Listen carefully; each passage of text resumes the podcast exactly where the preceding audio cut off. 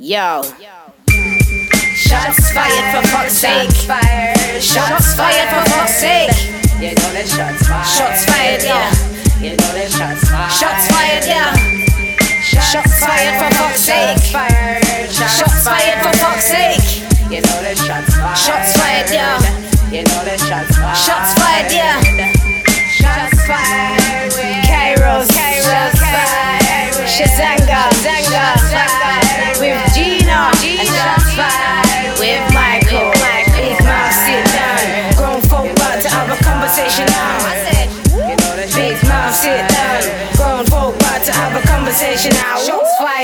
What's good, people? Chisanga Malata here, and yes, I'm sure you're shocked to be hearing my voice during the introduction for this week's episode of Shots Fired. But I mean, it's a new year, new things. you've got to try new things or whatever. But don't count on this uh, being a, week, a weekly thing. I think the sweet dulcet tones of Mr. Michael Morgan works a lot better with uh, the introduction to the podcast. So we've got a lot to talk about this uh, this week. There's been cards announcements galore and, and what have you. But um, before that, I want to take it back to uh, UFC. Well, the first UFC card of, of the uh, of, of the year, G, uh, Giga Chikadze. I butcher his name every time I try to say it. Giga Chikadze against Calvin Kattar, and that emphatic performance that Calvin put in. Well, people, I think you're quite rightly going to have to crucify Mr. Michael Morgan because I'm putting him on blast. He didn't watch that fight. He didn't watch that fight. So, Mr. Morgan, what what say you to the people? What say you on the the first fight card of the year? You couldn't even watch the re, uh, the recording the next day. You know something? Um, I tried to stay awake on the, uh, the the Saturday night, and those first few, I have to say, they kind of like put me to sleep, put me to sleep in such a permanent manner, and it made me think, you know what? I'll catch up with it next day, and that next day kind of like just rolled over into the next day. When you got kids, Yeah. you'll know this soon enough. When you have kids, man, they do take up your weekend. So I, I never got around to actually seeing it, but by all accounts, this was a serious beating that was actually um, well meted out. And uh, well, I guess it's down to you then to to knowledge me. What did I miss? Yeah, you missed a, a pretty barring a. Uh, well, I, I don't want to say I don't I don't want to downplay Giga's uh, Giga's Giga's uh, what's the word I'm looking for his uh, his body of work in the first round, but I felt that um bar bar bar, bar the first round it was all Calvin Kattar. It was all Cal like he was just putting constant pressure. You yourself, the long student of uh, combat sports, know what does a puncher do to negate a kicker?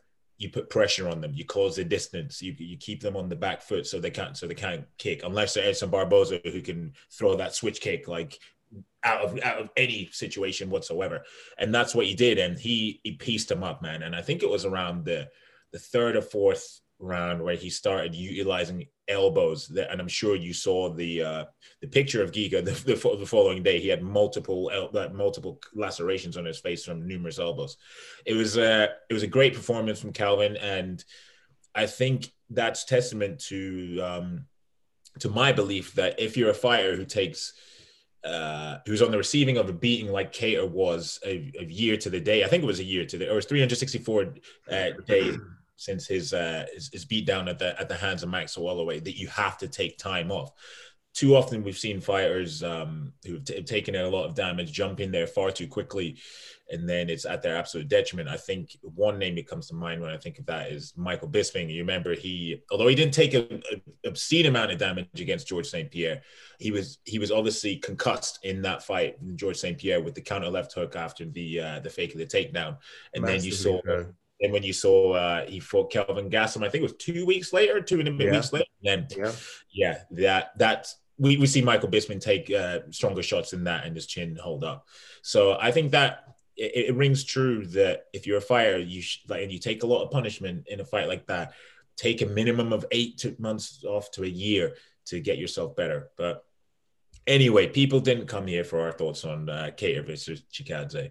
I actually said it right there. When, when I when I don't think about it, I actually can rattle off his name uh, pretty well. But don't give me any other Georgian names or what have you, because I'll probably absolutely butcher it.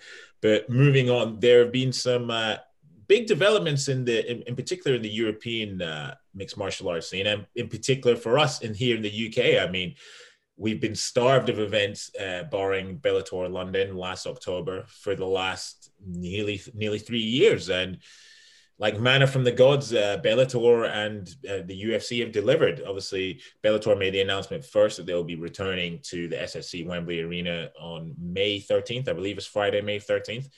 Uh, it's the day before I meant to actually have an amateur uh, white collar Muay Thai fight. So wow, yeah, yeah, so, quiet. We yeah. want to come down and spectate. No, no, you don't want to see that shit. but but anyway, and then uh, the UFC today on Tuesday, but obviously you guys will be getting this on Wednesday. Uh, no, what day? But on, on Wednesday, you guys will be getting this on Thursday. My my my head's frazzled. My head's frazzled. But anyway, too much sparring. UFC, UFC announced that they will be making their long-awaited return to the English capital for their 12th visit after a three-year hiatus. Before we get into UFC London, Mike, I want to talk about the Bellator card. Obviously, we know that Michael Venom Page will be fighting the undefeated uh, Sambo champion, Ukrainian Sambo champion in Yaroslav Amosov. What's your thoughts on the fight so far and the prospect of this being a, a very big card? Because from uh, from what you've been told as well, there'll also be another big name addition from the UK scene added to the card. Well, as they say in the trade, um, sources close to the actual fighter and fight camp have actually told me that um, this will be the last chance we get to see in person, up close and personal, Paul Semtex Daley. I don't know where he will appear on the card, but I do happen to know that he will be appearing on the card, and this will be his farewell fight. Now, for me, having followed Paul Daley from his uh, UFC days. I didn't actually get the pleasure of um, following him from Cage Rage days, but certainly from uh, his UFC days. He's someone who I've watched very, very closely. He's someone who's exciting. He's someone who has knockout power, um, it's particularly with that left hook. He's a personable individual, and I do remember um, a particular incident where I went up to do some filming with him, and he was actually drowning in flu. And I was quite insistent that I make my own way to, it was a, a B&B that I was staying in because as I say, overnight, um, I just finished filming with him and he was in no state to actually continue the journey. But Paul being Paul, and he said to me, Nottingham's not a place that you actually walk around by yourself at night, Mike. So I'll never forget that. As bad as his uh, temperature was. And as bad as the coughing and the spluttering was, he made sure that I got straight to the door. I mean, we, we spent about half an hour looking for this place because it wasn't on any map. Uh, and we, we, we were finding it with great difficulty. But I'll never forget that being um, one of the like lasting memories of Paul. He's a very personable individual, he's a very caring individual, despite what he gives over as a persona, despite uh, what he gives over in terms of his cage um, time and the foes that he's actually dispatched. So it's going to be a real pleasure to actually see him um, for the last time in the cage. And um, from what I'm hearing, um, no opponent has actually been decided on as yet. Hence the reason why I wanted to bring this to the table this week. Who do you feel that Paul Daley should actually face in his farewell fight. For me, I would like to see him honor his promise to Lorenz Larkin. Again, I have no intel on this. This is just a personal um, take in terms of who I would like to see him actually clash with, only because this has been going backwards and forwards between himself and Lorenz Larkin because he promised a rematch, considering how devastating the knockout was and the finish was. He promised Lorenz Larkin that he would actually give him an opportunity to actually get uh, possibly uh, a rematch. So I'd like to see that honored. I'd like to see that bout actually come to fruition. And I think, given how exciting both men are, given how um, the striking prowess of both men I it will be a stand up war, be a stand up battle. Um, I'd like to see that happen. Yeah. How about yourself?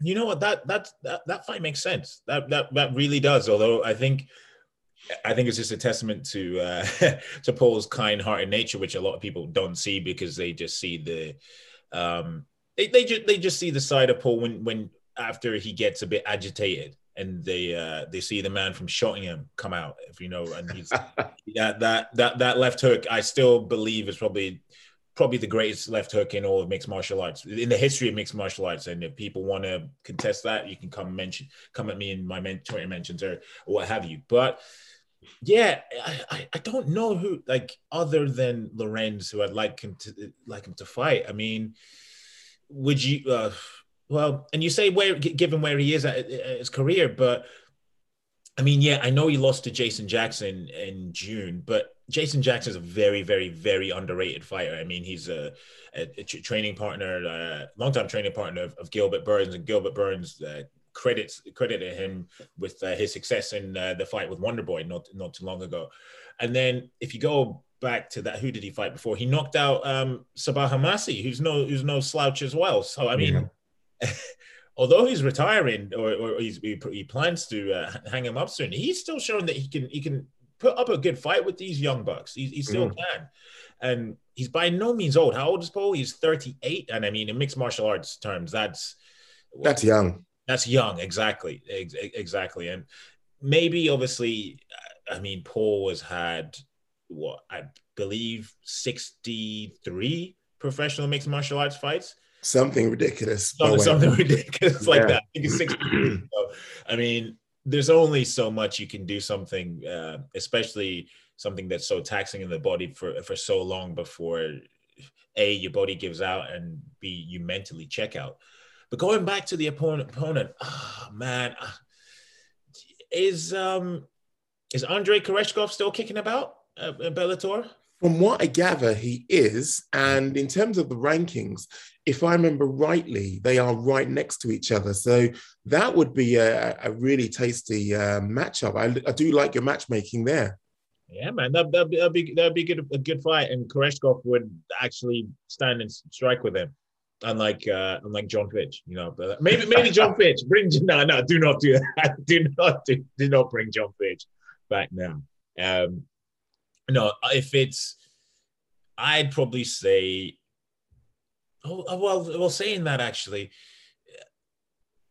Koreshkov lost to Lorenz Larkin himself, but he beat Sabah Homasi, who beat what you call him, who beat Paul. But uh, Koreshkov is meant to be fighting in February. He's meant to be fighting in like the on the nineteenth on the card, the card, the, the card the weekend before the Dublin card. If he comes out of that, then potentially maybe I'm I'm sure the Bellator matchmakers have uh, have, have looked at that as, as a possibility. But if not, Lorenz Larkin. But again, I really don't see why he had to give him. Well, he was too honourable. It's too it's too honourable giving him a, a, rematch. I mean, he, he, he put him out put him out with ease. There was no the, the, the stoppage wasn't contentious whatsoever. There wasn't any other contentious moments in the fight. So yeah, but I mean, Koreshkov or Lorenz Larkin, I'd be more than happy to uh, to see those fights. But I'll just be happy to see Paul fight once more because, I mean, although he's only 38, one could say that he's an OG of the of the UK MMA fight scene. I mean, 100%. Yeah, and can you believe already that it's um that fight with Josh Koscheck was 12 years ago now? Wow. 12 years ago, I believe. Yeah, I think if my math is correct. Okay, let me uh let me do a quick search here. Um da da da. But just to just to whilst you're doing that, just to um answer a question which I feel that you you know the answer to. The reason why you know something between him and Lorenz Larkin would be so fitting because it kind of like underpins what I was saying at the beginning about Paul being a warrior, Paul being the ultimate warrior, and in terms of chivalry and in terms of um, just being a solid guy, a solid dude, um, an all-round nice guy that kind of like plays to that narrative. Okay, he has to put on to a certain extent a, a facade, a persona, and the, this sort of like armor of God, as it were, by way of kind of like a, a personality. But you know, deep down, he is a very, very solid dude. He's a very nice guy and an honorable guy. And if he promised Lorenz Larkin that rematch, I could see that actually coming to fruition. Put it this way, I want to will that into existence because I just want to see him go out, you know, basically guns blazing and fists swinging. Yeah, I'd, I'd, I'd love that fight. And yeah, it, so I have got it up here. Josh uh, obviously was a unanimous decision loss to Josh Koscheck at UFC 113 on the 8th of May 2010. 8th of May. Wow. It is baffling. It's absolutely baffling to and almost almost unprecedented to uh, to think that he's still uh, after after that fight. Like I I, I for one. Well, maybe I, I jumped the gun when I when I initially thought this, but I was like, this guy's career is essentially over. If you know if you know what I mean, because obviously Yeah. the of the sport. Uh, yeah, he, he had to take some fights, I believe, in Impact FC, and then she, he fought Masvidal in Shark Fight. Do you remember Yeah. Shark Fights back in Yes. the, back in the day? Yeah, Mhm. uh, and then obviously he got into to Strikeforce, and he was, uh, I think he was moonlighting between Strikeforce and uh, and and BAMMA. So I think I think BAMMA, that's must- right. he must have been signing one or two fight contracts with there here here and there. But when he fought Koscheck, his record was 29, oh no, 23, 9, and 2. At this moment in time, how many wins does he have? Paul Daley has 43 professional mixed martial arts wins to his name. That is insane. That is absolutely insane. He's like he's well that he's had that schedule and he's picked up so many wins. Obviously, yes, he's had losses as as well. That I mean, that's part and parcel of, of mixed martial arts. But to Am I right in thinking that he's got 32 knockouts in his career wins as well? 34, 34. 34. Yeah, Wow. More more respect in the name of Mr. Semtex Daley. Yeah, So There uh, you go. Absolutely about a that- guy who lives up to his name? Explosives in that left hook, man. Explosives. Yeah, I mean, like, who else is showing this kind of longevity over that amount of time period? Who like who has had similar amount of fights in the sport? I can't think of anybody else. Unprecedented. You're right. He Yeah. is a trailblazer in terms of his achievements, his knockouts, and just personality as well. Over well, the, the the the 10 years that I've known him, he hasn't waned in terms of his ability to draw, especially when you look at fights like, you know, Diaz. I mm-hmm. mean, that is hands down for me one of the most electric fights I've ever seen. It's absolutely phenomenal. Yeah, I still regularly watch it, even though I know full well what's going to happen. do, you, do, do you know what I mean? But uh, yeah, hopefully, like hopefully, well, as as you say, Paul ends up in the card. I'd like to see him. I'd like to see Bellator give him the co-main event slot. That I think I think his uh, his uh, his standing in the sport and his body of, of work over the years is, is deserving of, of, of that send off. But uh, yeah, hope, hopefully we see either Koreshkov or Lorenz Larkin for me. Yeah, I do like, although I'm kind of leaning to more more towards the the Larkin one. Yeah, more as you twist my arm. And obviously, headline in the card is uh, Mr. Michael Venom Page taking on Yaroslav Amosov, undefeated combat world uh, combat sambo world champion, and I think I believe is 26 and 0 or 20 yeah th- 20, 26 and 0. I caught up with MVP earlier today, actually, um, on Wednesday, which will be Thursday for you people listening, and we we chopped it up about the fight and uh, the fight with Douglas Lima, the contentious nature of it. So check it out and then hit us in the ads and mentions. Let us know what you think about what Mr. MVP said. First and foremost, obviously you've got a big fight coming up in May May thirteenth. But before that, I wanna before we talk about that, I wanna go back to um, the, the the fight with Douglas Lima in, in London. Now, personally, I scored the the fight three rounds to two for you, but there was a lot of uproar on social media. I'm sure you you yourself saw about it. How would you assess your performance out overall uh, that night, and overall, what did you make of? I don't want to say like the backlash, but what did you make of people questioning the the victory? Yeah, remember you're always gonna get. Um, I've got a lot of people that don't that want that don't want me to do well. I've got a lot of people that want me to do well. It's always, why you're always gonna get conflicting views on it. Uh, I do believe even in the moment feel like I won two rounds, um, uh, which gives me the win. I don't think he did enough. Uh, while I was even when he got a takedown while I was on my back, I don't think he did enough to win any round. Didn't really land much at all. Um, so yeah, literally didn't do much. I'm like, you can't just score it on the takedown, and I, I feel like the sport has progressed a lot more Yeah. to the point that you have to be doing something after I've you know achieved a takedown. I have to be do- I have to be doing something with it. It's almost like if we were just scoring the stand up side of it, and I was pressuring. Let's say I'm pressuring my opponent pressuring them back. They're moving back. They're moving back. They're moving back, and I don't do anything. I don't land anything. Yes, I get a, a little bit of a plus for the pressure, but you have to then you know deliver mm-hmm. strikes and, and you know land effective blows and stuff after that. But I don't think he did much on the floor, so I feel like I, I you know I landed mine, knocked him down like four times, landed some some nice shots. He landed a couple of nice kicks. I landed a couple of nice kicks. So I, I just felt like I won. I, I, I did win that fight, but wanted to do more. Mm-hmm. You know, I, I felt I felt like I was being a bit cautious, but it's- because he's a, he's such a dangerous athlete. Yeah, no, no, of course, and yeah, I, I don't know why I said five rounds there. Obviously, it was it was a three rounder. I, I was I was there as well, like, but I, I completely completely forgot. But yeah, I kind of agree with what you're saying in terms of the scoring because it kind of seemed like it was a, a lot of people's arguments for saying that that he won was that he had a lot of top time. But as you said, you have to be you have to do something. You have to do something just because you're in a, an indominant position or just uh, yeah, it doesn't necessarily mean that you you've won the round it, uh, uh, unless you're landing strikes or unless you're going for submissions or whatever. So I kind of felt that the scoring was archaic in that way, if you know what I mean. Yeah, yeah, yeah. And I think oh, you know what, it's um, it's just part of the game. Everyone's any kind of close fights are always gonna have some kind of controversy uh, uh, to it.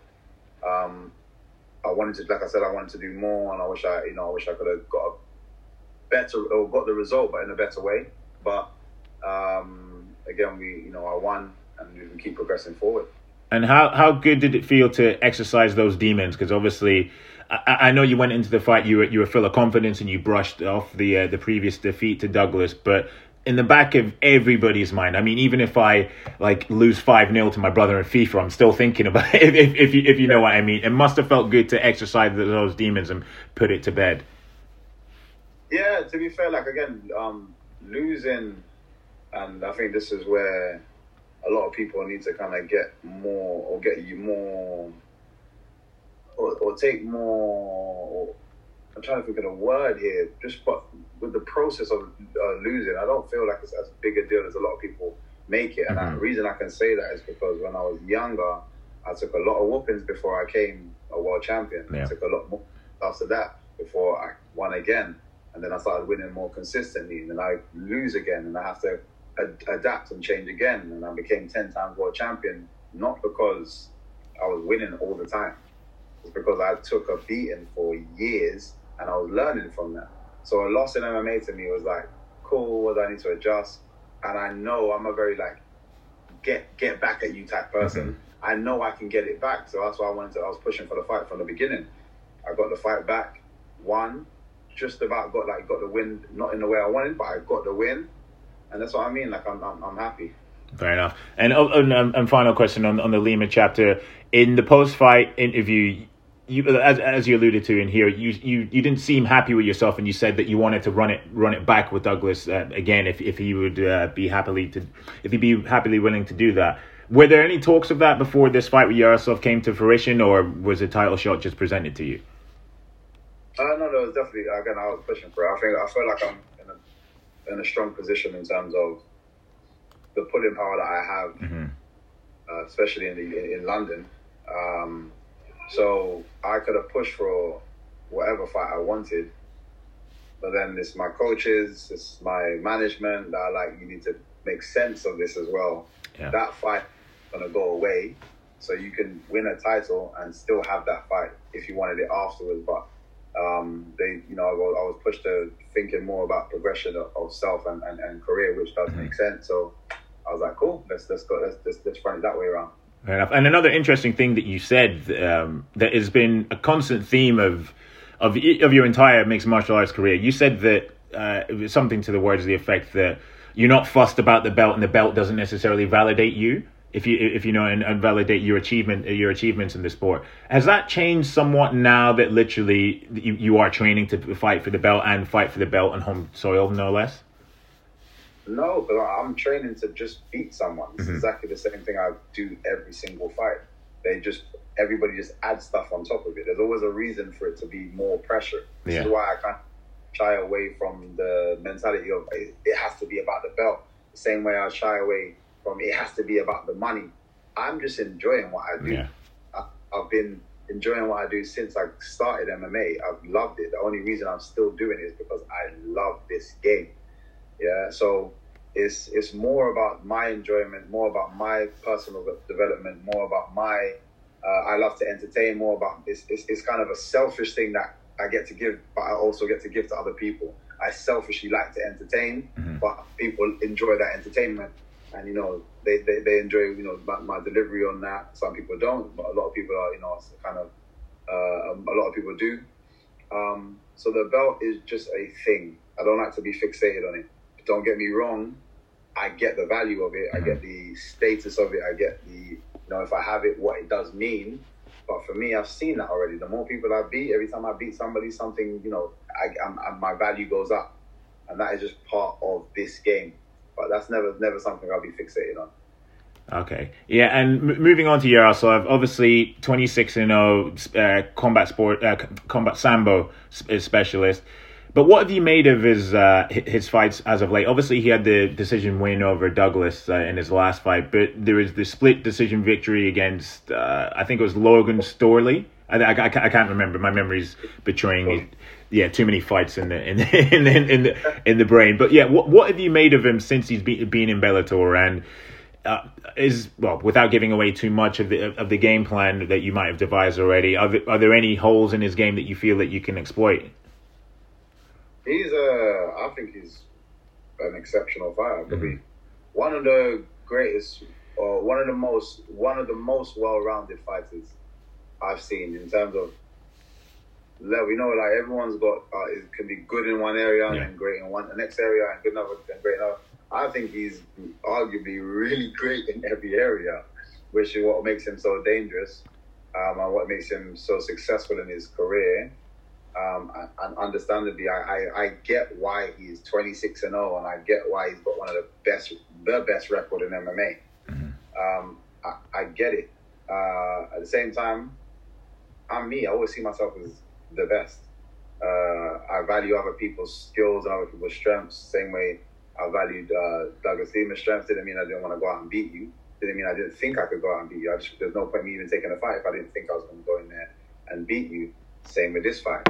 I still believe I'm way my awkwardness, my speed, my length, um, my my style of uh, uh, kickboxing and style of striking still outweighs a lot of people that are exceptional mixed martial artists. So um, I just go in there and be me. You said that with a little wry smile on your face. Are you relishing like the opportunity to like to not necessarily silence the the silence the detractors, but look, look show the world that you are one of the best and get rid of a, another man who's well seen by many to be one of the best and one of the most feared in the sport. No, definitely, man. I, I'm uh, I I enjoy changing minds. Mhm. Kind of pop- that's it. That's kind of part of the uh, the whole entertainment side. I'm I've been in uh, multiple times. I'm talking even in my kickboxing career, walking into crowds of people that are booing me. Yeah, I'm in Ireland, same thing. I'm walking into a crowd of people that are booing me. Yeah. in Maine when I had my first uh, Bellator fight, walking into a crowd of people that are booing me and leave with people that are cheering me every single time. And I, I, I enjoy that. I really, I really do enjoy kind of uh, that. Not, I don't want to say power. That con- that that kind of. Um, it, it just means that you're doing what you're doing is Mhm. is correct. You know what I mean? And it's just like justification, and it's like again very selfish. I get a little cheeky kind of thing for my you know what I mean? Um, and like I said, that's what I'm doing it for. I'm not doing it for anybody else. I'm doing it for myself, my family, and all that. But yeah, I definitely take enjoyment from seeing people go, you know what? I do like this guy. Or you know what? Yeah, he is talented.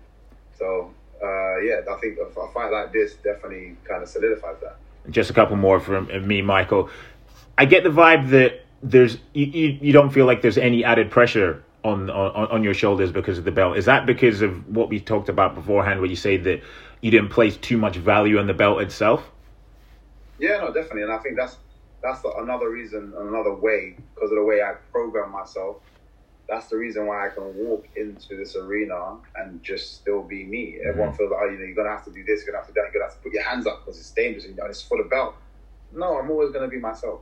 I'm always gonna be me, and I feel it's because I'm doing it for me. I'm enjoying this moment for me. It's not about anything else. You can't put anything on this that's gonna make me uh, panic about this fight. I'm just gonna go in there and just be the best me on the line. All right. And how do you how do you foresee the fight playing out? Uh, to be fair, I'm got. Uh, this feels like a, and I've said it before. I feel like in this kind of fight, he's very technical everywhere. I don't find him massively dangerous, but he's very, very technical everywhere. Mhm. Yeah. So, but at the same time, I've got kill shots. Yeah. I've got my, my dogs here. No, I no, I've, I've, I've met I've met the is it is it KJ? AJ. Yeah, I've met KJ before. Yeah, but I can't see the screen. He won't recognize me. But well, speaking well, was- uh, yeah. How's Jamal getting on with his uh, Superman diet? I've seen you've uh, you've turned Oh. him onto it. We're all, we're all almost there. Yeah. Almost there. Get down.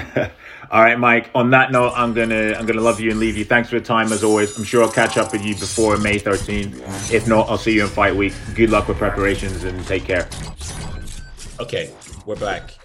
Mike, one of my main takeaways, and one of the things that I think I was quite impressed with by Michael is the fact that although he knows that winning a world title is uh, it, it is life changing. It, it it doesn't matter in, in whatever promotion you are, even if you're not in the the, the UFC and you win a, a win a world title, or even if you're not in Bellator, if you're in one not in one championship, if you win a world title, your life changes and your prospects changes. But I was impressed by the fact that he's not placed too much meaning on on the on on the status of becoming champion and, and having that belt and that it's all it's almost more to do with it, his own personal journey if, if you know what i mean what were your what were your thoughts on that and what stood out from that interview for you Well, he's an entertainer, and what stood out was his want, his ability, and his drive to entertain.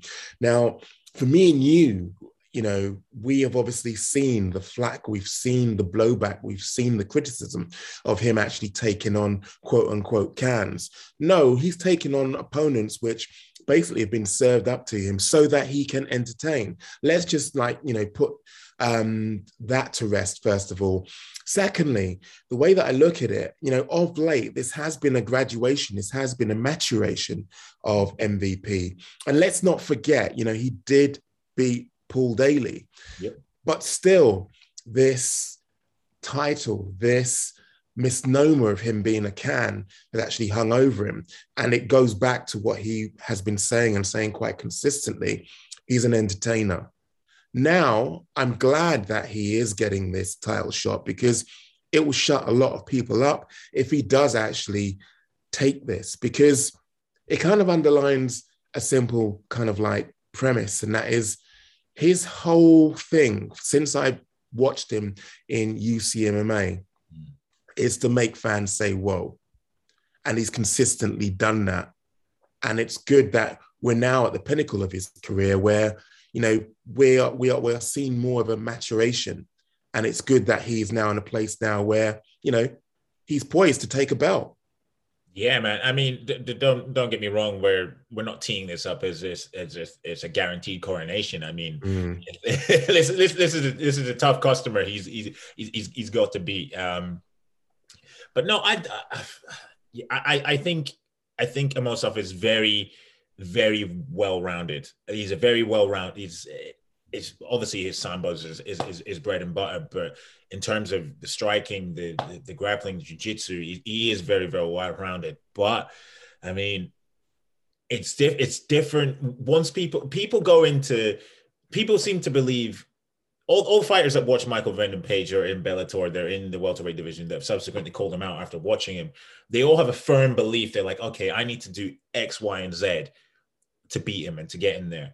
Yeah. And barring barring Doug barring Douglas Lima, uh, um, I'd say he's probably the only one. Everybody that's been in there has kind of had a look, and we've all seen it when you've watched. Whether you no, not necessarily if you've been there live or whatever, but if you're watching on TV, and they all have a look, and they're like, "Holy shit, how do I figure this out?" And I think uh, I, again, there's no, there's nobody, there is nobody in mixed martial arts who who has a style like Michael Venom Page, and who can cover distance the way that, that he does, and uh, at lightning uh, fast speed as well. And it's, I think it's that karate background, the blitzes that he, that he comes over with, that are very unorthodox for mixed martial arts. And I, I think most of- Just to jump in there, oh, okay, all right, someone who I think is just like Michael Venom Page, or near enough, is excuse me, his sparring partner, Galore Bofando. Oh, he has the same yeah. style. He has the same tricks. He has the same game plan. And I have to say, I will never forget being cage side in their gym at London Shoot Fighters when those two were going at it. One of the most balletic, one of the most magnificent displays of sparring, and they were going hard. That was an incredible matchup. But yes, he is the nearest in terms of um, match for match, punch for punch, kick for kick, in terms of game plans as well that I've ever seen.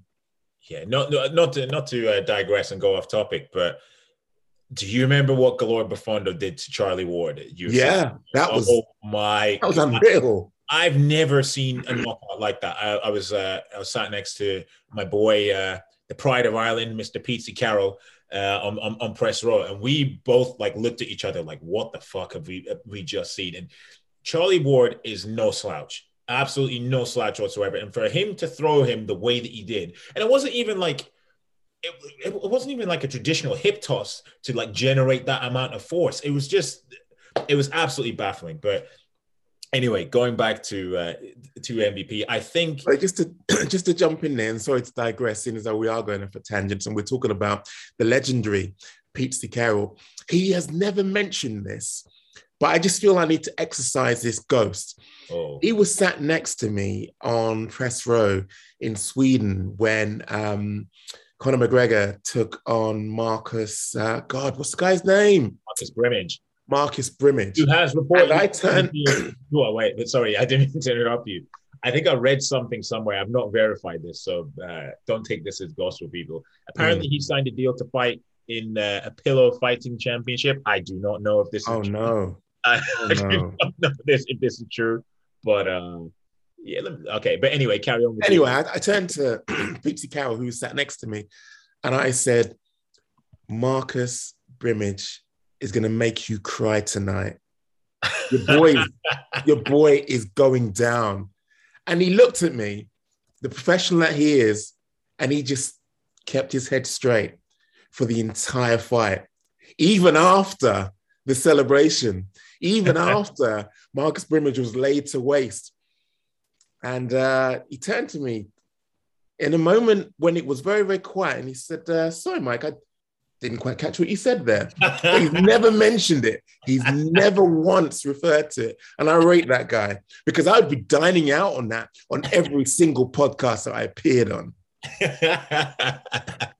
oh no, yeah, and uh, it- like I, I know the the but, but almost by default to uh, people who aren't Irish, the Irish accent sounds very jovial and very happy, but the way that he speaks as well, I could just imagine like I, I could just imagine him saying it already. So um, we'll have to get him on at, at some point, Mister Mister. Oh, 100%. hopefully hopefully you can come over for for UFC London and then we can do something live that'd be that'd be amazing but um anyway so speaking of UFC London did you even notice that that um that segue I didn't even mean that I didn't even mean that segue It's because you're so smooth. That's why you're hosting today. I'm just in the back seat here, just you know, ad- admiring my son who's made it. Speaking of UFC London, obviously the uh, the long-awaited return of mixed martial arts premier promotion to the English capital was announced today, March 19th at the O2 Arena. No official fights have been announced yet, um, unless you're Dave Portnoy, Portnoy from uh, Barstool. Barstool. um, who, uh, well, I, I think it was, in fairness to him, it was Dana White that said it on his show, but then he tweeted out- Exactly. and then he tweeted it out saying, so I think if Dana White is saying it, then you could believe there's some degree of truth to it, or like you could believe it's probably 80% true or what have you. But um, yeah, so UFC finally back in London after three years. I mean, it'll be four years since I was actually at a UFC London event because I missed the Masvidal versus Till card because I had to go. I was uh, had to go back. No, I- wanted to. I went uh, to Zambia for my granddad, late granddad's memorial. So um, I'm, I'm chomping at the bit to to get back into a UK fight week and what have you. But of the rumored fights, Mike, what are you looking forward to the most? And I know you're gonna. We're both gonna say the the long-awaited debut of Muhammad Mokaev. Yes. You've got to choose another one. So you've got to choose another one. Okay. Um, whilst it's not rumored, I'm really looking forward to if they do grant him uh, space on the card, seeing Mark Diakiese. I haven't seen him on home turf for nigh on what is it now? Three years? Is it three years? And um, it's Mark Diakiese who I'm really looking forward to seeing because I just feel that we need to see the bone crusher as opposed to Mr. Diakiese. Mr. Diakiese is a little bit more measured, a little bit more calculating, a little bit more careful. And the bone crusher is where we saw the spins and the kicks and the flamboyant nature, plus the mouth to match. And I miss that. I miss that uh, bone crusher element of his personality. How about yourself? No, yeah, I'd, I'd love to see uh, Mark added to the card, but and I- and I kind of get what you're saying as well that maybe he's um, well, he's he's kind of deviated from from the or, or, or moved away from that bone crusher uh, uh, persona. But I mean, that's also p- part of life. I mean, he's got two young kids, I believe, and Yeah. like he's getting older and well, however you getting older. I mean, he's what like 28, 29 or something. Yeah, yeah, he's, he's 28. But um, and yeah, I would love to see him on the card because, as we know, I mean, Mark rises to the occasion every time he's every time he's in London. Yeah. Uh, none more so than when he beat Joseph Duffy, and I rank that higher than him starching uh, Teemu Packalén or his other highlight, uh, other UFC highlights, because he went into that fight on the back of a three-fight losing streak to uh, Drakkar Klose, Dan Hooker, and Nasrat Haqparast, which, I mean, at the time those guys weren't where they are in uh, in their respective divisions in the in the lightweight division, but um, yeah, so a, a lot of people had a lot of questions about Mark at that time, but he he came back and he beat Joe Duffy, who's absolutely by no means a slouch, and then he rat, rat, rattled off another win over Lando and I mean, yeah, his his back is kind of up against the wall again now because obviously Yeah. losses to Rafael Fiziev and uh, and Alves, but I mean, there's absolutely no shame in losing to Fiziev. Absolutely no shame in Fiziev. I know that was Fiziev's debut, so a lot of people didn't really know too much about him unless you you follow kickboxing or Muay Thai. And uh, the Rafael Alves, man, I mean, look, he, he just got caught in the guillotine. I mean, that it happens to the absolute best of us. It can happen to, to anybody. I mean, Yeah. I, I know he lost to Rafael, but I think he's, I, I personally think he's a better fighter of all, all around than Rafael. But I'd love to see him added to the card. And now, in terms of the main event, obviously there's there's rumblings of of Darren Till against uh, Uriah Hall, a fight that makes sense. I I I, I, can see that, but unless like obviously Darren Till had had a knee injury in his fight with uh with De- with Derek Brunson. And not that he came out and said, "Oh yeah, I've got a knee injury." In fact, it was his coach that, that his coach Colin Heron that came out, and you you know for a fact Colin Heron isn't the one to to mince words or, or make make excuses. He he was asked by uh, by Brett Okamoto if there was something up with Darren. He just said it. Now, given where Darren is in his in his career at this moment in time, I, and I know he's only it's only back to back losses to Robert Whitaker and to um, and to Derek, but I believe he's he's lost. Is it is he lost four of his last five? I think I think I think it might be, but um, anyway, I'll, I'll I'll check that. But if there's any inkling of Darren being uh, being compromised uh, going into the, the, this potential fight, I don't think Colin Heron's going to put him out there. So I, for one, I'm I'm doubtful that this uh, this fight with Uriah Hall is gonna gonna come to fruition. And this is not me saying it from a place of having any knowledge or or what have you. That's just me. That that's just a guess. I'm just hazarding a guess at this moment in time. But uh, we haven't really seen too much of, of Darren. Well, now because he's his Instagram has been deleted, but now he's being a bit a bit more active on uh, Twitter. But I know he did spend some time over in uh, America at Syndicate MMA and at the Performance Institute to uh, to get himself right and and what have you. So maybe he is fighting fit. We don't know. But another one that's been mooted as well, um, and I think this would would be a good one. And I think if it did come to fruition, it would be a big hat tip to to this to this young man. Uh, and a big recognition of his body of work is Arnold Allen against Dan Hooker for for the main event. Now I know for the um, for the casual, and I hate using the term casual or, what have you. It's not the, the sexiest matchup for for one, although I'm frothing and licking my lips at the prospect of of, of, of that, mat, that matchup. But I I really think that's a that's a good fight, and I think that would be a, a great main event. I love it. I love it. But you're right. He isn't like um, Mr. Name Brand Value. He's not Mr. Louis Vuitton. He's more like a Tesco meal deal. And if you yeah, I see you did. you'll, you'll know exactly what that means. But you know, he's kind of like been blitzing people since unbeaten in the UFC. I mean, coming in, look, I for one um, had him down to get smashed by Alan Omer, and look what happened there. had him in the guillotine choke for that his first win. And you know, there were some notables. I mean, Makwan Amirkhani and Mads Burnell, um, Gilbert Melendez. Now, for me, I don't think that he gets his due. I don't think enough people put enough respect on his name. And I think it may have a lot to do with the fact that he's very introverted in terms of his delivery. He's quietly spoken. He's not really Mr. Shit Talk. Plus, he doesn't really go out there and like call people out. He's not loud. He's not brash. So the attention is never going to be on him. And I, for one, just like you just said, you know, would be salivating to see that as a main event. But the, the thing that's kind of like making me feel as though that possibly won't happen is his ability to sell the card. And Yeah. that would be the job of the person in the main event slot.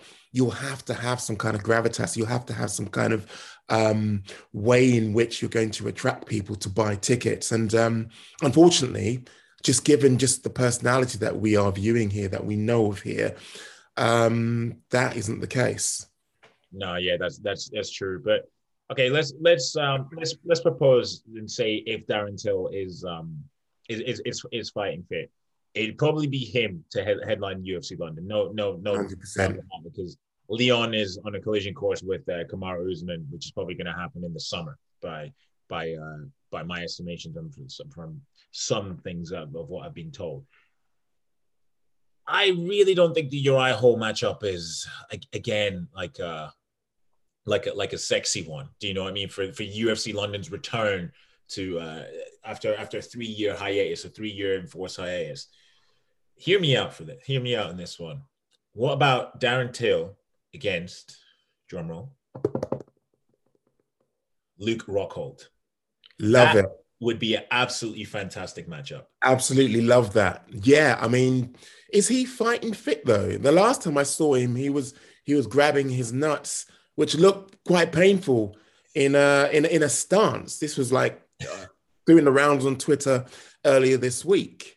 I don't know. I don't know what. uh, I, I don't know about the nut grab, Mike. I haven't seen. I haven't seen uh, the, the the image, but I mean that's a sexy matchup. A former champion, Love it. a, a former champion, and let's not forget um, Luke Rockhold isn't the most necessarily liked person in the UK, obviously because of his beef with uh, Michael Bisping. Although it's not beef now. I mean they're all they're all friends, but uh, Mm.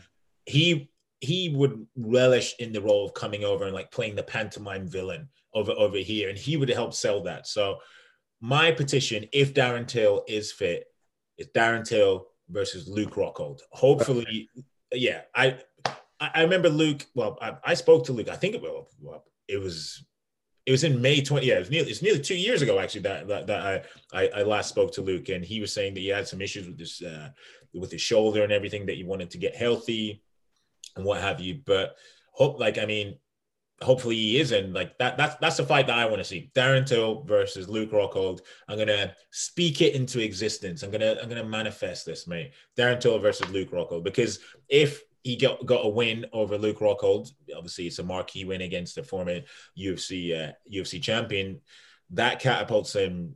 Uh, I'm, I'm, I'm gonna, I don't know where he is in the rankings, but it puts puts him probably within maybe two more fights of a title shot, maybe even one, depending on the landscape of the division. Okay.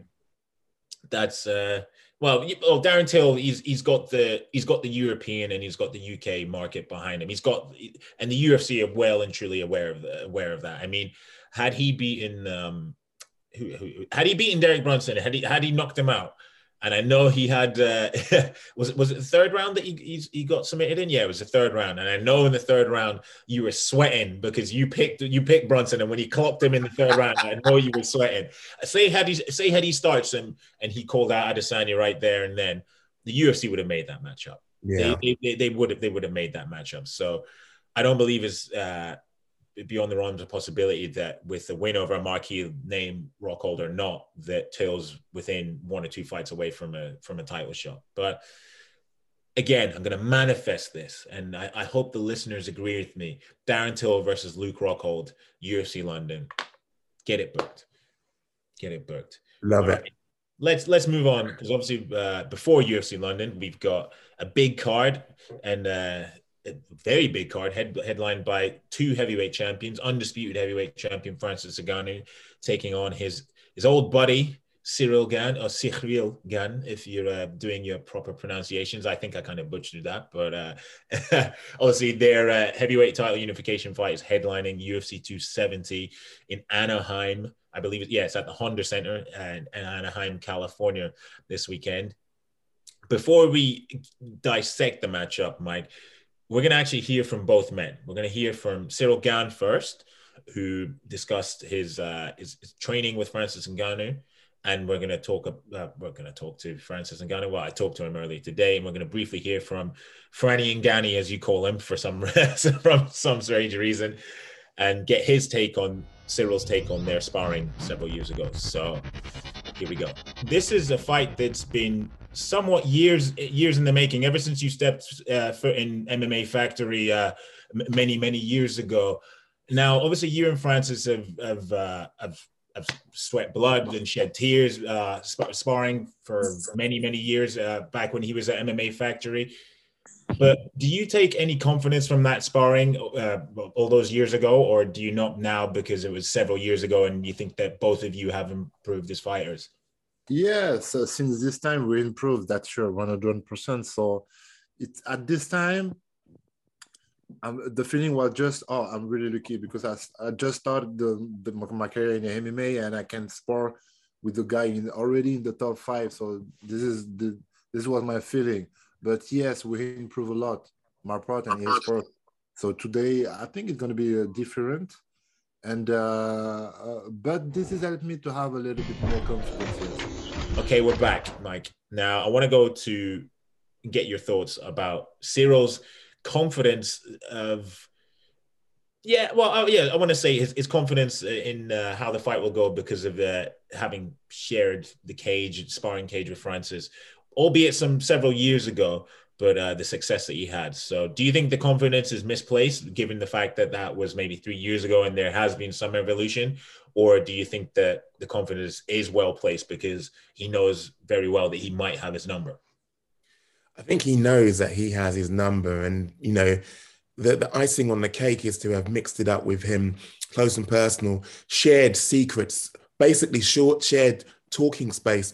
So he knows how his mind works as well. He knows what buttons to press. So he's got that, as well as the fact that he's obviously had physical um, contact with the man.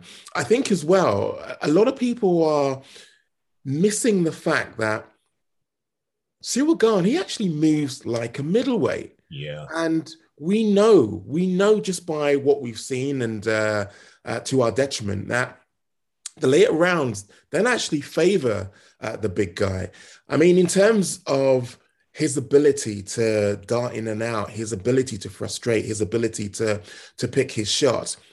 You know something? I know you've not asked me, but I'm going with Cyril Gane. I really am.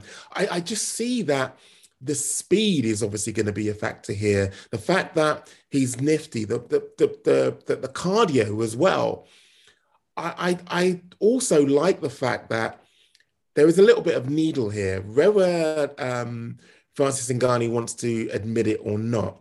There is beef. It's not just with the coach. It's Mm. not just with um, the team. I think that you know by nature and by the the the, the vicinity that Cyril Gane is in, he's caught up in this as well. And I just hope that people stop pissing in the tent and talking about that there is no beef because there is clearly beef. We all saw the video where Francis Ngannou actually walked past, blanked Cyril Gane. Are you telling me that there is no beef? If there was no beef, he would have said, I don't know, a, a, hearty bonjour. But there was nothing, just blanked him, walked past him as though he was nothing. Don't tell me that there is no beef there. I'm not trying to hear that.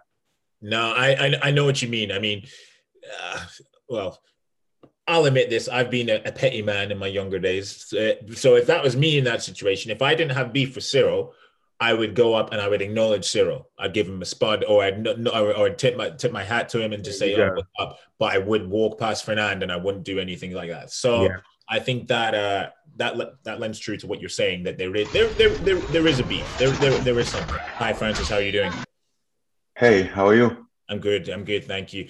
You touched on it before that obviously you and Cyril tra- trained together many years ago at the MMA factory, but judging from Fernand and Cyril how they've talked in the build up to this fight, it seems that they're relying heavily on data from you three years ago. Do you think that's them making a mistake, considering that you've evolved since you've teamed up with uh, Eric Nicksick? Well, um, I don't know. Uh, I don't think they're uh, relying on that uh, footage.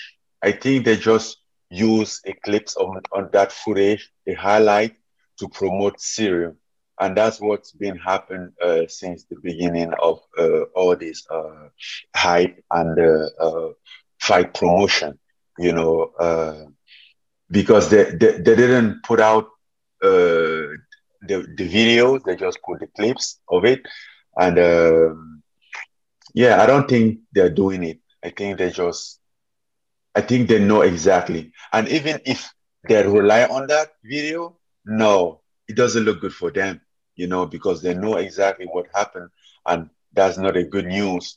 Uh, if they would have relied to that video, then they would have known uh, uh, upfront that is not going to play well for, for them. Mm-hmm. And you, t- you touched on, on, on boxing there. Uh, in recent years, you've been compared to um, Mike Tyson with your ferocity and your punch power. How does it feel to be compared to arguably one of the scariest boxers and one of one of the greatest boxers in some people's minds of all time? Well, that's such a great honor. That's honorable, you know. Uh, just to be at the point that they compare me to Mike Tyson. I mean, uh, I won't say it's my ultimate goal, but it's something massive, you know. Uh, as Mike Tyson is my uh, uh, greatest fighter boxer of all the time, you know, I get Mike Tyson all day long. So to be at that point, it's just great, man. It's just good stuff for me. Thank you very much. One thing that Francis said that he, he seems he seems very confident that um that yeah although they're analyzing or they're yeah, I wouldn't say they're they're analyzing old data, but their their confidence is somewhat misplaced because they're uh, because of their interactions three years ago. Yes, you can take some some uh, some some pluses from it, but again, Francis has changed team. He's uh, well, he's at Extreme Couture with uh, is it Dewey Cooper and Eric Nicksick. That's who that's who he's with right now. So I think he's right to to to say that they shouldn't necessarily be relying on the um on, on the on the pluses that they had from from that from sparring sessions however many years ago. So what's your thoughts on that? He's right. I mean, okay, we are talking about a significant amount of time, but like I say, I still feel as though there is a psychological element in there which, you know, is not being spoken about. He knows what buttons to press. He knows his fears. He knows exactly um, how his mind thinks. That's that is something which you can't estimate. The psychological aspect of the fight is something which isn't being talked about here. Yeah, no, I I I, I agree with you on, that, and you uh, you kind of jumped the gun with your with your prediction, but you know what? I mean, as much as I love Francis, obviously he's a, he's an African brother. I'm happy to have him at the at the summit of the of the UFC, the uh, the UFC's well, the premier division in combat sports, regardless, is heavyweight division. It does it doesn't matter, but when the, when I watch back when I watch back that Derrick Lewis fight in the way that he's just light on his feet, just bobbing up and down, changing stances effortlessly, and not just the Derrick Lewis fight, even in the Jairzinho Rozenstruik fight and in the Yeah. Alexander Volkov fight.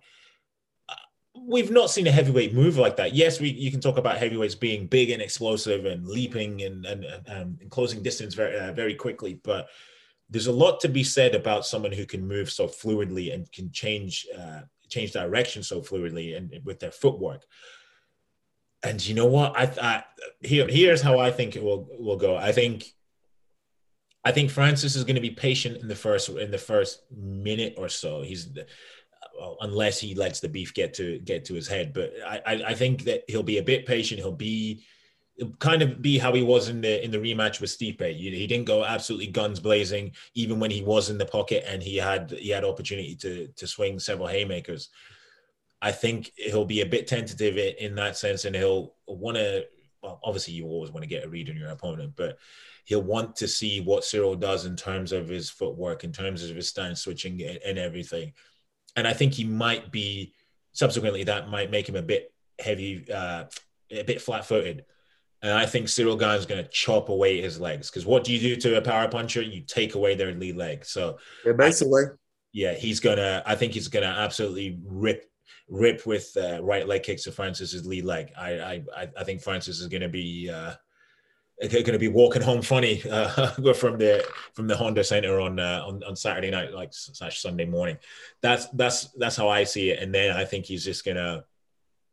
I don't want to say dance rings around him because that's kind of disrespectful, but I think he's just gonna float around him. And, and I, I, I could see maybe a third or fourth round stoppage for Cyril Gane. And I, I know a lot of people will be saying, "Oh, you're jumping on a hype train," or whatever. But I've I, I went back and I, I watched tape, and I was just for, for a couple rounds or whatever. I was just looking at the feet, just not even not even looking at what was going on with the upper body. I was just looking at the feet, and honestly, that footwork gives everybody problems. Gatling Yeah. footwork, and let alone his his striking prowess. And I mean, you could arguably say that he's the best striker in. Uh, well, he is the best striker in the in the heavyweight division. They're like, tell tell me a striker who's got a better clean clean uh, well, a cleaner striking skill set than him in the current. I mean, I mean, wouldn't it have been great to uh, to see Overeem once he won the K1 championship to fight Cyril Gane? Like, oo- oo- oh, sorry, I'm not even putting the respect in his name. Wouldn't it have been great to see Uberim was after he won, won the K1? That's when he was Uber Uberim. I think Yeah. before he came to the UFC, I had to kind of trim down a little bit because it was a bit.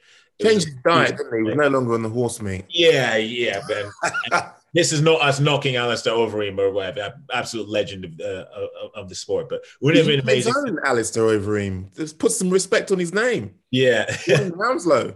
Oh yeah, of course. Yeah, he's one of us. Yeah, I, I, I forgot that. I always, I always forget that. Um, yeah, wouldn't it have been fantastic to see? Like, I I know obviously different generations and, and what have you, but can you imagine a, like a, a straight kickboxing MMA fight between those two? Oh man, that'd be- Tremendous. oh, dare I say it, be orgasmic, Michael, to watch. But uh, I think, oh well, damn it, it's Go uh, that far. yeah.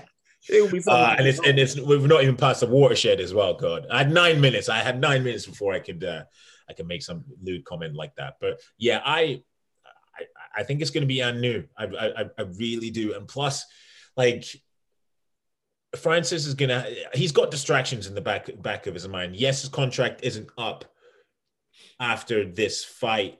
But well, if he if he if he wins, no, it's a weird situation basically. So basically, if he wins, Mm. The contract carries on until the end of the year. So the UFC for certain fighters they put a time limit, not a fight limit on the, on your uh, on, on your contract. Yeah. They've done that with George St. Pierre. George St. Pierre is obviously still contracted to UFC until God knows fucking how long, probably probably forever. So that's currently the case with Francis, and it's weird that if he wins, it carries on, but if he doesn't, then he's like a proper free agent. And I just think with all all, all these distractions and like the, the the talk of Dana publicly saying that oh if you don't want to be with us you can go Yeah. and stuff like that and uh, I I- I just don't know a hundred percent if if mentally he's going to be there. Maybe I could be wrong. Maybe this could be the fuel um, this fuel that's uh, firing up the train and everything, and then he goes out there and smokes them. I don't know, but these distractions the matchup itself, the fact there's beef, the fact there could be psychologically he, he could be thinking, right, this guy got the better of me in, in training. Because I, I I don't know if you saw that clip. Did you do you know did, like when, yes. when they, like like that straight elbow like that? It was just so effortless, and Francis was like. He wasn't Yeah. dazed or whatever, but you could clearly see, like in his uh, by his body language, he was like, "Oh, what the fuck." Mm. I don't know, man. I, I just I just got a feeling. I, I I really do. Like, and the thing is, I I, I like both guys as well. So I I mean, I, I hate it when there's matchups when, yeah, when you when you when you like both guys and you want both guys to win. But the way I the way I've analyzed everything and the way I see it, I think Cyril's going to get the job done. 100% behind you. We're on the same page. I'm surprised. I really did think that you was going to come in hot with uh, Ngannou as your guy. Nah, no. I mean, yeah, he's got the he's got the, the the great equalizer and what have you, but it's the great equalizer for what three and a bit rounds. I mean, I mean, yeah, obviously Stipe took him the distance in I think it's two years ago. It was January, was it January 2020 or January 2019? No, yeah, yeah, yeah. That was on the that was no, it wasn't 2020. It must have been 2019 when DC beat Stipe for the title. Yeah, it was. I think it was 2019, or maybe it was 20. No, you know what? UFC 220, Mike. I think hmm. it was 20 2018. Yeah, it's 2018. Okay, so that was the last time. Well, well not the last time because he fought uh, Derrick Lewis and went to uh, went to it. Uh, what you call it? Went to the final buzzer, but that was a three rounder. But that was the last time we saw Francis Ngannou taking the full distance, taking the championship distance. Yeah. Besides that, he's been. I was gonna. I'll, I'll tell you what I was gonna say afterwards, but he's been smoking people. He's been smoking people left, left, I think left, I can right, and guess. center, left, right, and center. So that cardiovascular um, tank and his uh, cardiovascular endurance, we haven't seen it tested. We haven't seen it tested since then.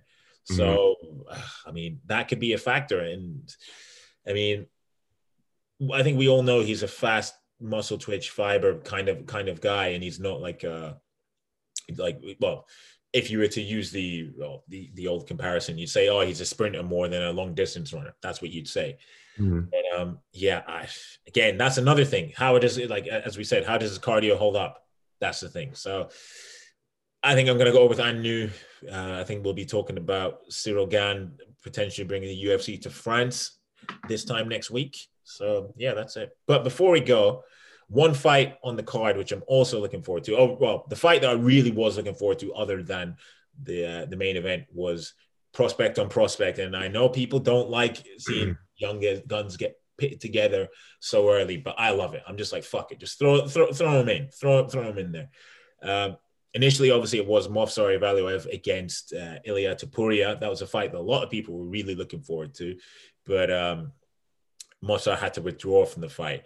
Now, I spoke to Ilya today to get his thoughts on the withdrawal and the short notice fight with Charles Jordan. So that's an added bonus for you people. You thought we were going to wrap up on the on the heavyweight showdown, but nah. Here on Shots Fired, we we uh, we got ex- extra clips for you, extra clips. So check Extra out rounds. extra rounds, extra clips. Yeah, man.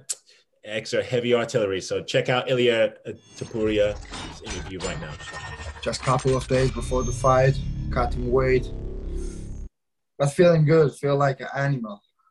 That's good to that's good to hear. And uh, a, a lot of people do think that you're an animal. I mean, three and zero in the UFC so far. I believe it was March 2020 you made your debut. I mean, the time's going by quickly already. How would you assess your time already? Three wins, per, uh, especially a big win against Ryan Hall in your last fight. How would you assess the the time period so far? So I I make my debut in October. October, And- my my yeah. math is gone. Sorry about Nah, that. don't worry, don't worry. In October, and uh, it feels good, you know. I always knew that uh, inside myself that I'm the best in the world. So it's just a question of the time. Later by later, everyone gonna, gonna know it.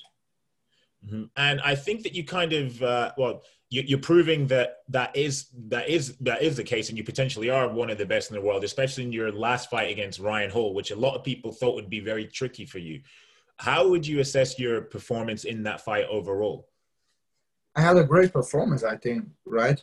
But when they call me and I get that call that I, and when they offer me a fight against Ryan Hall, I said Yes, of course, because in in in the team I, I train, I have a lot of black belts there, a lot of very similar styles. So it was a very familiar, familiar style, you know, that Ryan holds, Imanari rolls, and all the stuff, you know, and it was easy for me to deal with all his techniques. And obviously, this weekend you're fighting Charles Jordan, but you were meant to be fighting Movsar Evloev. I mean, how disappointed were you that the fight fell off? Because a lot of a lot of fans were excited at the prospect versus prospect matchup. So, how disappointed were you that it fell off? I was very disappointed because when I get uh, the call, they told me that Movsar uh, test positive in COVID, and I said, but he didn't say like, guys, give me a one week, maybe I'm gonna test negative and I'm in. You know, uh, I didn't pull out so quickly they told me no, for, forgot about Movsar because he's out. And I, I was uh, uh, very sad because he talked too much in Twitter. He told me like bullshit, like I'm gonna use a, use you like a red rag or shit like this. And then he pulled out so quickly, and I didn't understand him, you know, because if I see him in the street, and he told me something even if i have covid or my hands broke or something i'm gonna take some stone and break his face you know i'm gonna do something i'm not gonna say like no Movsar i have covid mm-hmm. if you talk come show up man and judging from your tone of voice this is a fight that you still want to have down the road right if he gets some, some wins yes but i i already beat him you know without getting in in that octagon you know because I'm here in LA. Where he is, no one knows. I'm here. They told me you have to be in LA 22 of January to fight Movsar. I'm here. Where he is, No one knows. I have COVID. Yeah, blah blah. I already beat him. If, if he wants to revanche, maybe with a couple of wins we can talk. But right now, no. I'm not gonna give him the chance again. Fair enough, fair enough. And obviously, Charles Jordan has stepped in on, on short notice. Are you happy with him being the short notice replacement? Uh, he's highly regarded by many people. I know he's only on a one fight win streak, but he's a he's a relatively big name, and I think it's one that like a win over him would potentially push you towards the top fifteen. Yeah, he has a short notice fight, and for me, it's a short notice too. You know, because uh, my training camp was. Uh, concentrated for, for a wrestler. You know, I did everything for a wrestler, and now I'm, i have to fight uh, to a strike. So for me, it's a short notice too. But yeah, he's a good guy. I, I feel very thankful that he jumps into fight. And on Saturday night, I have to do my my job. You know, I have to take his head off and you're, you're getting in your first fight of the year pretty, pretty early. How active do you do you want to be in your bid to get towards the top 15 by the end of the year? So I, I want to make like three, four fights this year. I want to stay very, very active. Yeah, I want to stay very active. Mm-hmm. That's my plan. And in your mind, is there? Do you have a, a plan in mind? Do you have a route in, in mind that will get you towards the, the top 15 by the end of the year, or are you just taking it fight by fight? No, I think they're gonna put me in top 15 after this fight. Maybe yes, maybe not.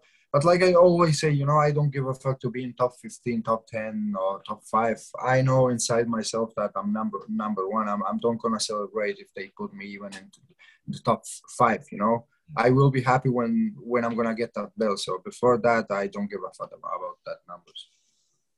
And one thing I wanted to ask you is that you've been, if uh, if I if I'm correct, you've been living in Spain since you were 15, correct? Yeah, right. right. And obviously, with your with your surge up surge up the ranks, a lot of a lot of uh, people in Spain were possibly touting you to be the man to bring the UFC to Spain. How much of an honor would that be if you were to be the one, the well, the, the man, well, the man to headline the first card in Spain? Wow, that, that's one of my dreams. You know, to bring the UFC in Spain, that will be, I don't know, a dream come true, you know. Mm. It's um, it will be amazing. I always talk to my friends. You imagine if the UFC comes to Spain and I'm I'm headline to, to that event, it will be amazing, man. And obviously, you. And I, I have to try, to try to do it. And, and obviously you're, you're, you're also of, of, of Georgian descent, so you could also be the first man to bring UFC to, to Georgia if it, that was to ever happen. Yeah, but you know what happens with Georgia? UFC is a it's a big company, you know, and in Georgia there is so it's not so many um, habitants. It's habitant habitantes habitants. So I don't know si, si, si es compatible, ¿sabes? Que la UFC se vaya ahí. Es, if it makes sense. See, I don't know if for UFC makes sense to go in Georgia because it's a very small country, you know. Okay. So we'll see. Maybe yes, it will be a, a pleasure and a dream come true too. You know, both of them. I have so much love for Georgia and for Spain. It doesn't matter for me if it's in Georgia or in Spain. It will be great. Fair enough. And I'm just gonna a final question for me. How do you foresee this short notice fight with uh, Charles Jordan playing out? Because as you said, that you've completely had to change your your, your game plan for, from uh, from a wrestler to a striker how do you foresee this one playing out then? So, like I say, you know, I feel like I'm that uh, I'm the best in the world, and the best men in the world have to deal with everything. You know, that's not an excuse for me. That, uh, my training camp was was for a wrestler. Now I have to fight a striker. It doesn't matter. Just imagine if I see him in the street and he told me something what I'm gonna do. No, I did my training camp for a wrestler. I'm gonna fight him. So right now I have a fight on Saturday on Saturday night, and I'm gonna smash this guy, and you all gonna see that. Ilya, thank you very much for the time uh, this morning for you guys. I really do appreciate it. Take care. Hopefully the weight cut goes well, and good luck on Saturday. Thank you, man. My pleasure. Thank you much. Right. Okay, Mike. Ilya Topuria, I believe, what he's three and zero oh in the UFC since making his debut in October 2020. He's been on my watch list, even even kind of before he got he got to the well, even before his second fight and before his fight with with Ryan Hall. What did you make of it? him uh, in no uncertain terms uh, saying that basically F Movsar Evloev, I'm not going to fight him until he gets some more wins under the, his belt. What's, what's what's your thoughts on that? I like that. Build a fight for a future. And I love the fact that he's building his personality. I love, as you know, fighters who talk vim. I love fighters who talk shit. And it's refreshing. I, I know that obviously English isn't his first uh, or chosen language, but I love the fact that he's making the effort. He's going like, you know, I need to go the extra mile so that I can get some traction here. And that's a perfect way of actually introducing more fans to him. Yeah, and what do you think of the matchup with uh, with, with Charles Jordan? Charles Jordan, short notice replacement. I, I think he, I can't remember how long ago it was Charles for, but he uh, he pretty handily beat Andre Ewell in his uh, in, in his last fight, and he did the the whole 300 kick at the end. The, this is Sparta kick at the end. Do you remember? Yeah, at the yeah, end, yeah, yeah. At the final buzzer. So I think, I mean, obviously the the the, the fight with uh, Evloev would have been a, a, wrestler versus striker more uh, kind of uh, a fight, but I'm I'm looking forward to this fight with uh, with Topuria and uh, and Jordan. So, what's your thoughts on who you pick in, who you riding with? I, am not going to lie. I mean, what really floats my boat a little bit more would be Rodolfo Vieira and Wellington Turman. I tell you why. Ages and ages ago, we're talking about like um, nine years ago. I was doing an interview with Roger Gracie, and he said to me, Look, whatever you do, keep your eye on Rodolfo Vieira as, as soon as he gets into the UFC, because he's going to be laying waste to people. This is one person who, not that I fear, but would give me problems in the cage. And I've been hooked and I have been transfixed on his journey. Now, okay, he's had his ups and he's had his downs, but I, I have to say that is floating my boat more. That is somebody who I'm keen to see get back into action or get back in the cage. And I can't wait to see Rodolfo Vieira um, this coming Saturday. Yeah, I, I can't believe that man makes the the middleweight limit because he is absolutely fucking jacked. He's he's he's he's a big boy. He's a big. And speaking of big boys in the card, I'm surprised you didn't go with this. Michel Pereira, you're a big Michel Pereira fan. You see, you, are right. You're absolutely right. But if I had to choose, I, I, going to have to go with Rodolfo. You said one, so Rodolfo would be my man. But if you said two, yes, Michel Pereira. Okay, fair enough. Fair And enough. and his opponent, he's coming in from UAE UAE Warriors, right? yeah, Andre. Slaughter. We know what's happening here. We know what's been queued up.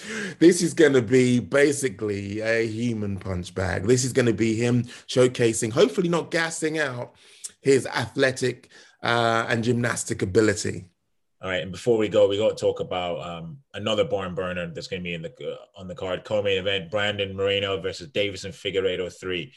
How do you foresee this fight playing out? I mean, yeah, uh, Brandon left absolutely no doubt. He can do that twice. The way that I look at it, I mean, I love the fact because I've been watching the countdowns as well. Yeah. I've been watching the um, the uh, embeddeds, and uh, Figueiredo is talking the, the big talk. He's talking the good talk. He's giving us the good stuff that we like. But I'm going with Brandon Moreno, man.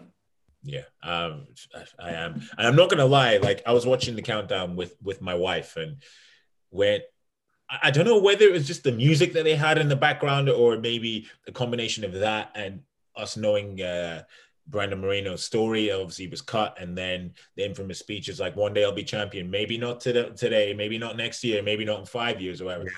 I was nearly welling up when, during that countdown. I'm not gonna lie. I was like, "Oh my gosh, man!" I was like, "It was, it was, it was emotional. It, it, it was, and like that, that victory was emotional, especially the, the post fight interview as well, like where he was talking about uh, like um, like empowering Mexico and and and everything. Yeah, it was Powerful. It, it, it, it was powerful stuff, and thank God my wife didn't see me, like, because otherwise she'd be like crying at this forever.